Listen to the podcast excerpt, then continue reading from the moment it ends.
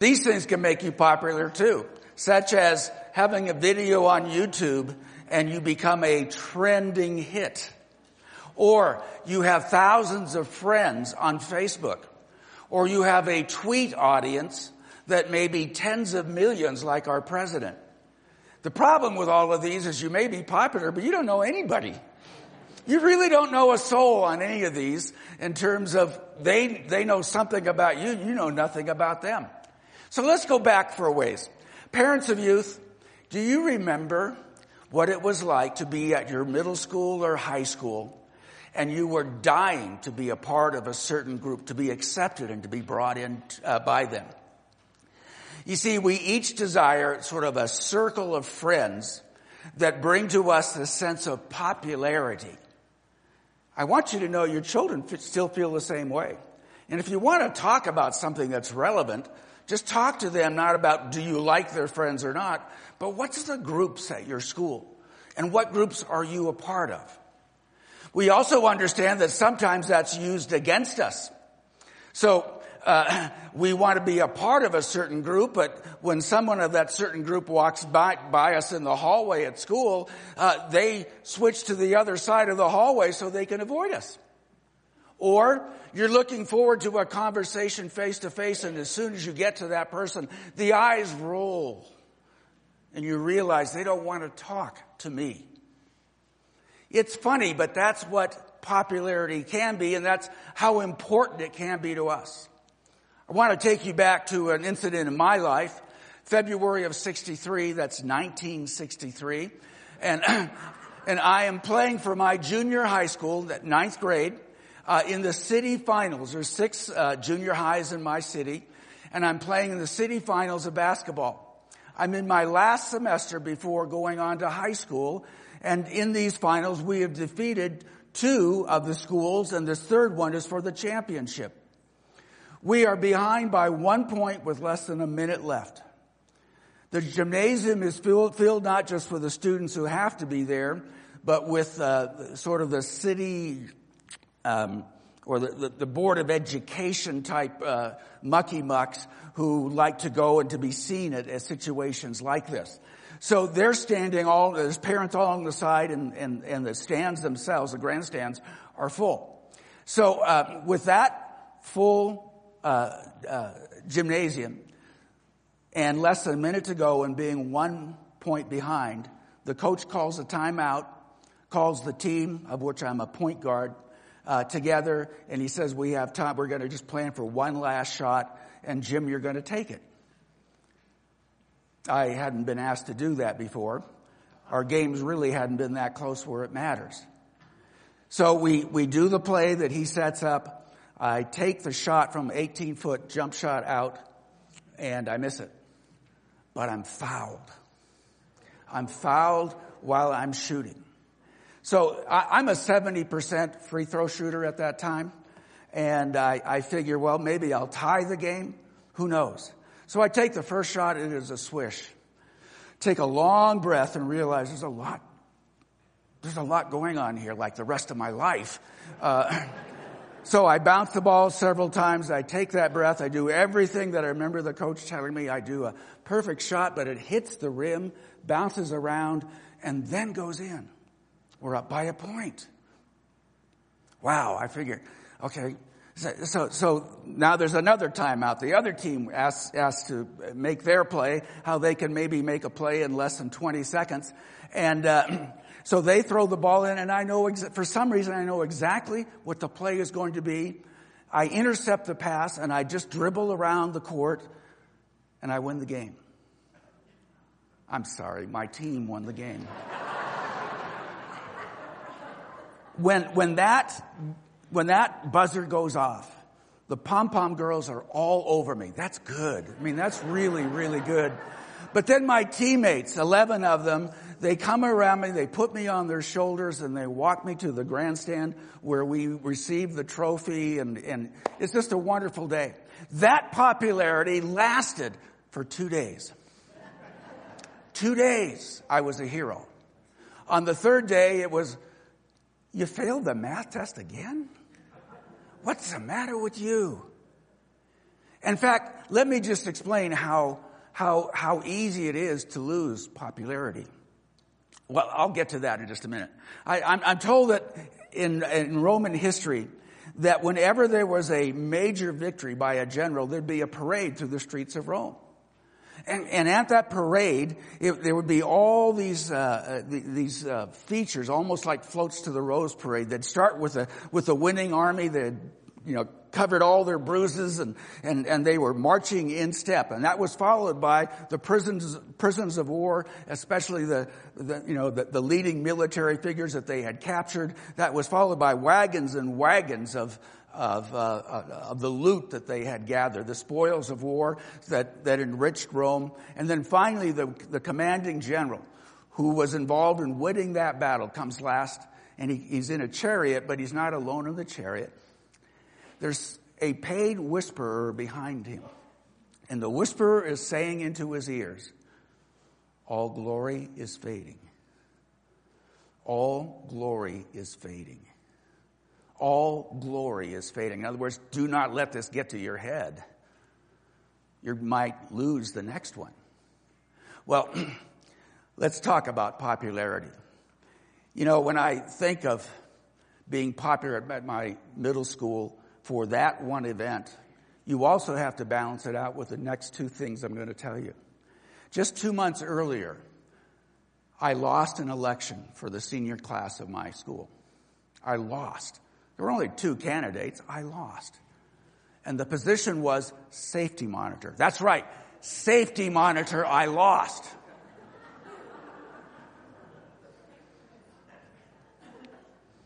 And just a few months later, I tried out for the high school basketball team and he cut me. The coach cut me. I wanted to go to him and say, do you know who I am? I am the sole, the sole hero of the city championship last February. Do you know who I am? Do you know who you cut? You see, I have this theory that we don't need whisperers behind me. If you're a commanding general, you don't need whisperers. You have people who talk to you to your face and you have life circumstances and they will tell you the same thing. All glory is fading. All popularity eventually evaporates. We are in a series right now on the Gospel of Mark. And we know how it ends. We know that Jesus is arrested, he's tried, he's beaten, he's condemned, he's crucified, and while he's being crucified, the national leaders walk by him and, and, they scorn him. They, they call him a fraud. They say he's delusional. They dare him to come down from his cross if he really is the son of God. Yet we are looking this morning at about two years before that. We're looking at Jesus as he approaches the peak of his popularity.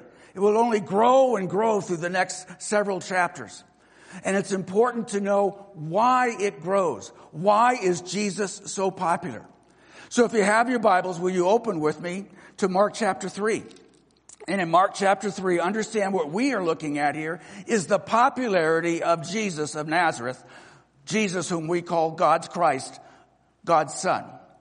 I'm beginning at verse 13. Jesus went up to a mountainside and called to, oops, I'm going to start at verse 7. Jesus withdrew with his disciples to the lake, and a large crowd from Galilee followed.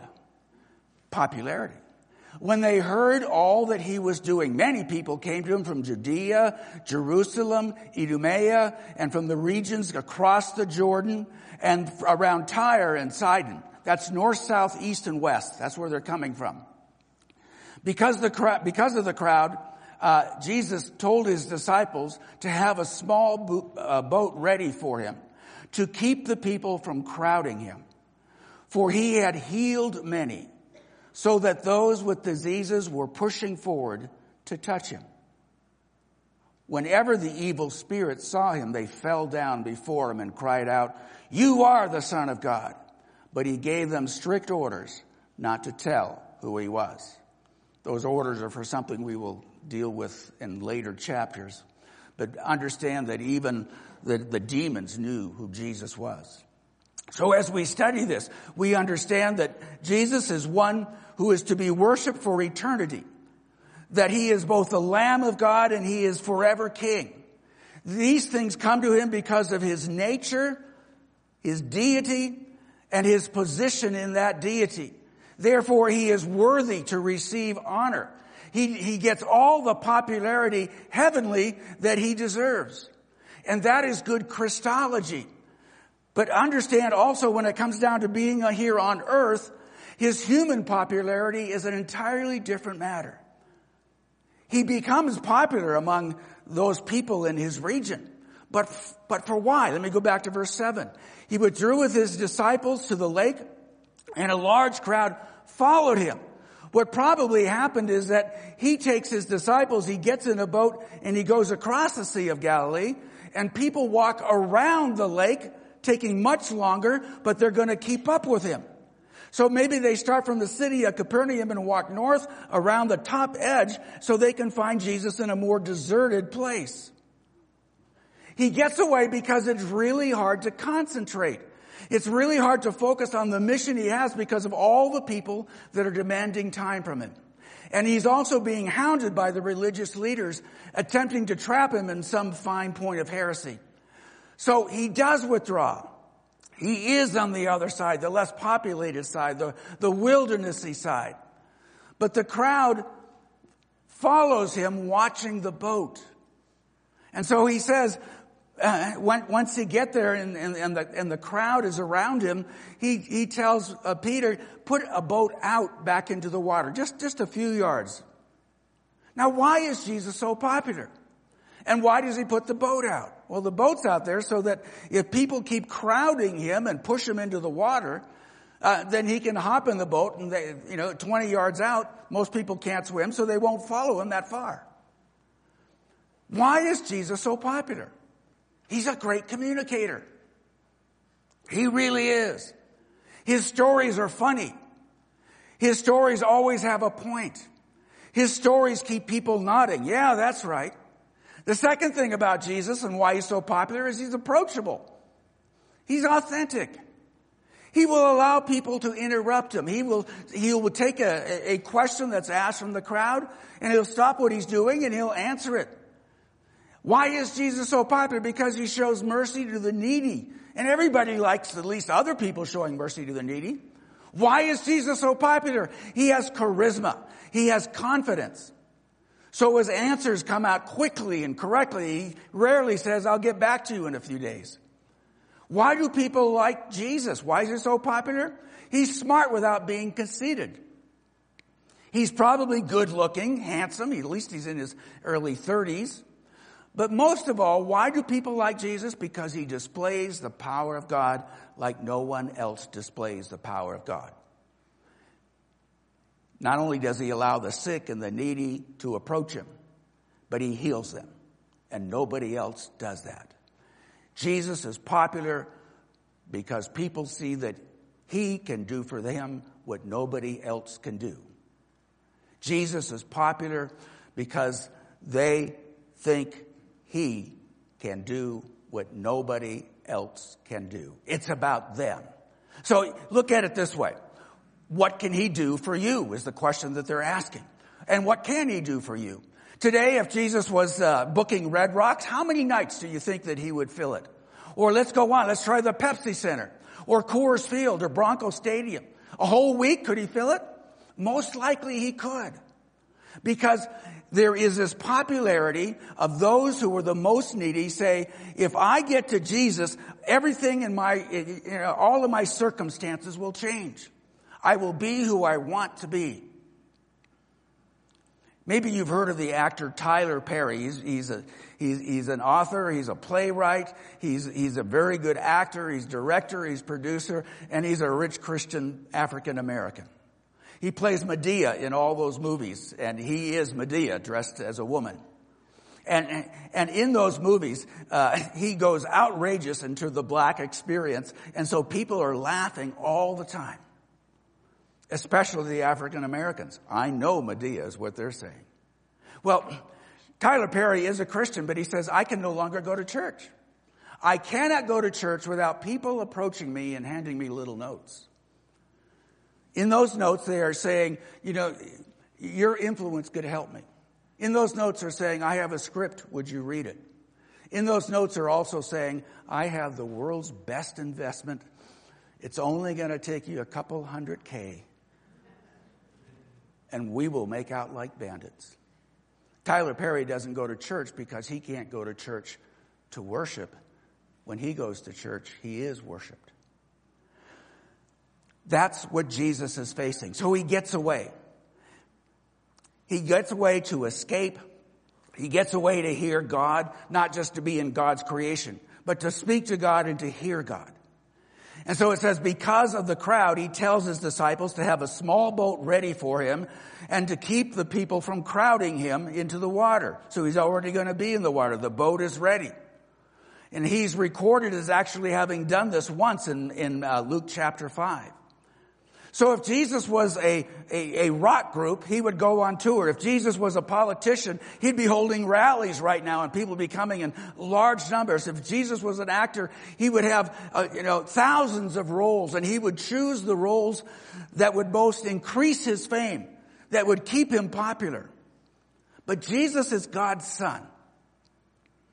And as God's son, what he is saying is, I am, I am getting alone to be able to understand and connect with my father once again so that we together might keep me on my mission. The reason why I'm here.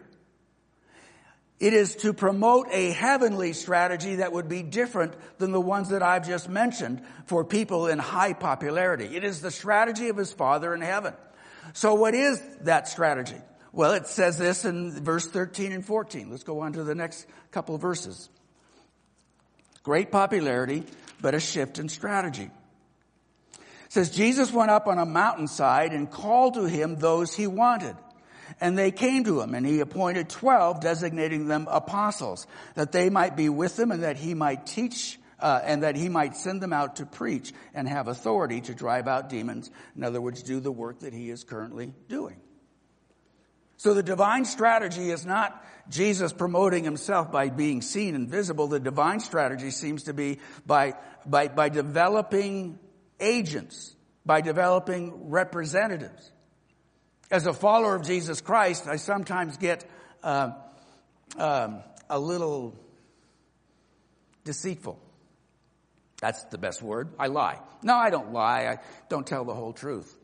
Occasionally on a, on a, um, ski lift or, uh, you know, in a social situation, they say, what do you do? And I say, I'm, I'm, I'm a promoter. Oh, who have you handled? You really want to hear that? Yeah, yeah, they're, they're probably thinking Bono or something like that. Uh, Jesus Christ. Oh, well, let's go back to that taco bar, shall we?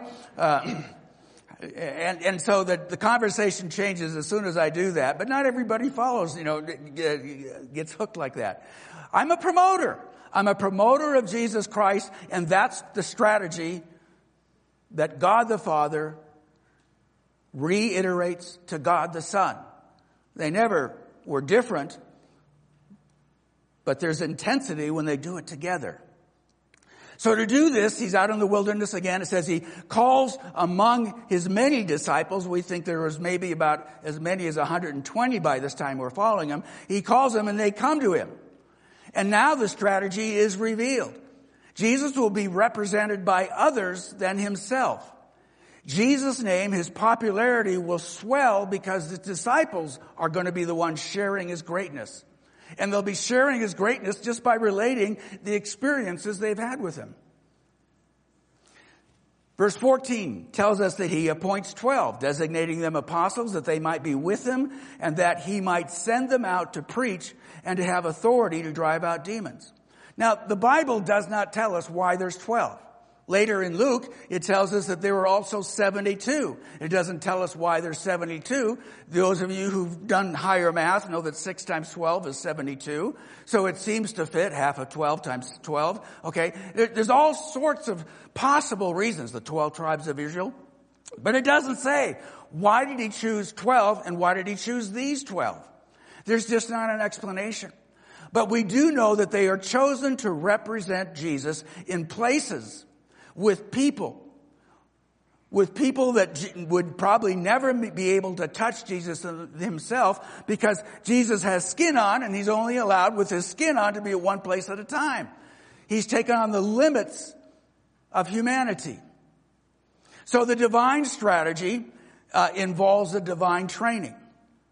Now get this, those of you involved in training situations or things like this, the divine training only has one facet to it. That's it. One facet. Here it is. That they might be with him. The training will consist by a period of months or a year or two by being with Jesus so that Jesus can send them, that he might be with them. Now, as you look at the gospel, Jesus keeps the 12 disciples with him. He's consistent in what the cause is supposed to be. He keeps the disciples with him. They are with him almost all the time except when he gets away to be alone to pray. When he teaches, they are with him. When he enters home, there's usually at least a few that go with him. When he walks from place to place, all 12 are what they're walking with him. They don't have a manual that they learn from, but is all on the job training. And most of what they will teach, they teach because Jesus taught them. And when, and how they pray for the sick, they pray for the sick the way that Jesus taught them. Through example, not through a, a manual. And there's also more that Jesus has in mind. Jesus has in mind that not only will there this be this objective copying of the way he does things, but there's going to be some subjective lessons that they'll be learning.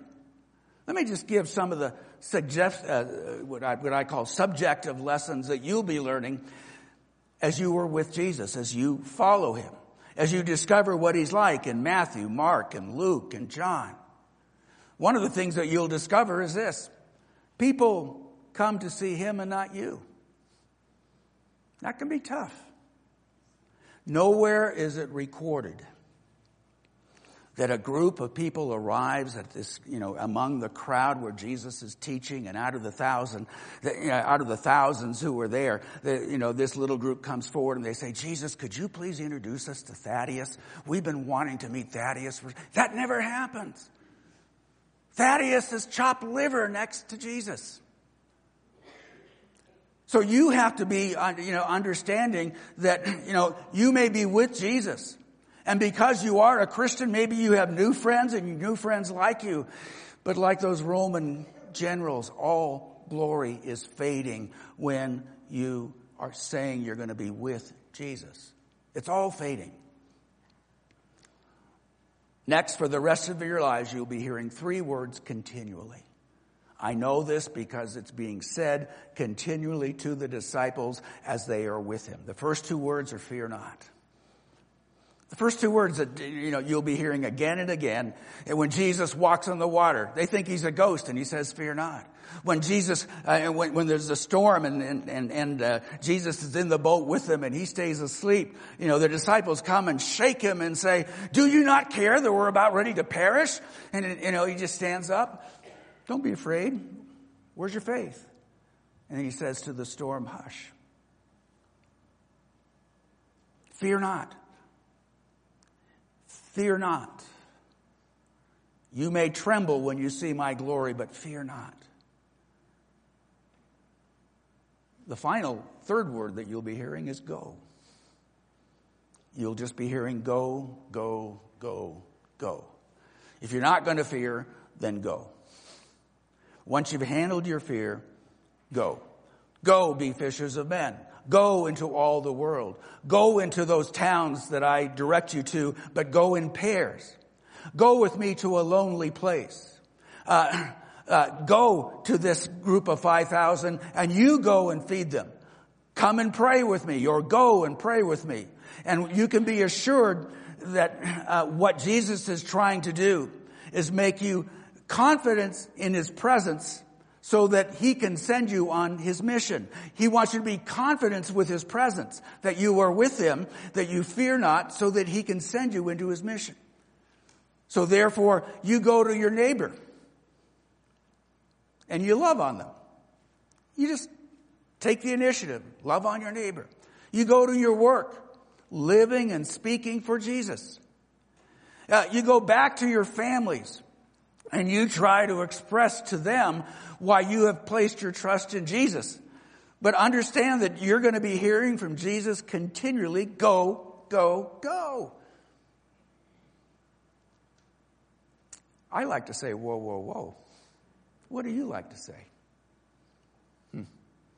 Let me, um, let me share the one that I've been dwelling on all week because it is that incident where Jesus is actually out in the boat. The one that we are reading in Mark, it doesn't say that he actually ever got into the boat, but this is the one where he actually finds himself in the boat in Luke chapter 5 and it occurs around the Sea of Galilee. Uh, we know this. We, we know what the setting is. Peter and his companions, probably his brother, and James and John had been fishing all night. They were mending their nets and getting them ready for the next day. They hadn't caught a thing.